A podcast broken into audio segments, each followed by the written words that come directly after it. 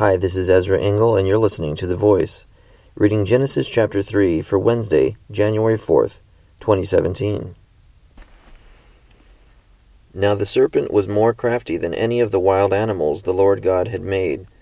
He said to the woman, Did God really say you must not eat from any tree in the garden? The woman said to the serpent, We may eat fruit from the trees in the garden, but God did say, You must not eat fruit from the tree that is in the middle of the garden and you must not touch it, or you will die. You will not surely die, the serpent said to the woman, for God knows that when you eat of it, your eyes will be opened, and you will be like God, knowing good and evil. When the woman saw that the fruit of the tree was good for food and pleasing to the eye, and also desirable for gaining wisdom, she took some and ate it. She also gave some to her husband, who was with her, and he ate it. Then the eyes of both of them were opened, and they realized they were naked, so they sewed fig leaves together and made coverings for themselves.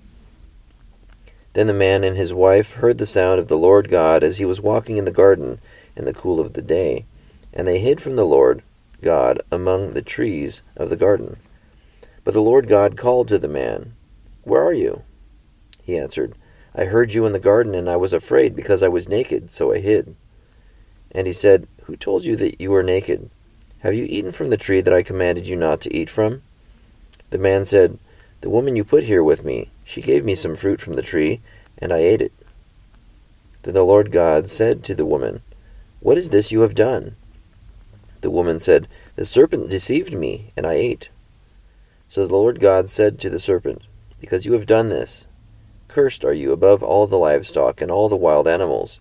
You will crawl on your belly and you will eat dust all the days of your life.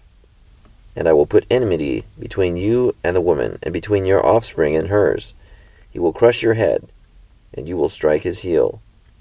To the woman he said, I will greatly increase your pains in childbearing. With pain you will give birth to children.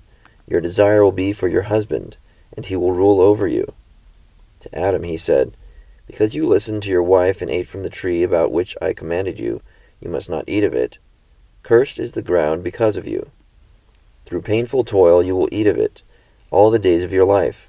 It will produce thorns and thistles for you, and you will eat the plants of the field.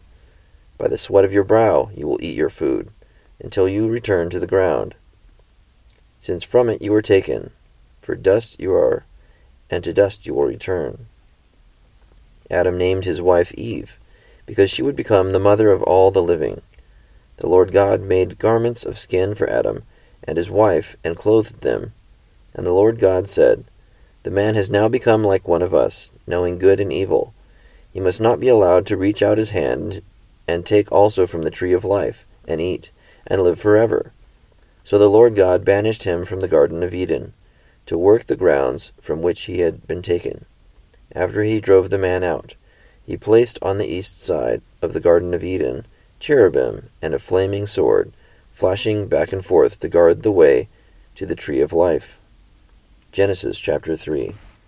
So Eve and Adam were deceived by the serpent, who could speak, and told Eve that what she believed was not true. And I noticed that what God told Adam and what Eve understood were slightly different, because Eve said that uh, she's not allowed to touch it or she would die. And God told Adam not to eat of the fruit of that particular tree. And so Adam must have added a little bit more to the instructions God gave him. And it's true that they did gain knowledge of good and evil after eating this fruit, but with that also came their mortality. They didn't immediately die, but um, their situation got a lot harder, both for Adam working the soil and the ground, now that thorns and thistles would grow, and for Eve with greater pains in childbirth and being subject to what sounds like the beginning of a patriarchy, um, and not a very desirable relationship with a snake and all the future offspring of the snake.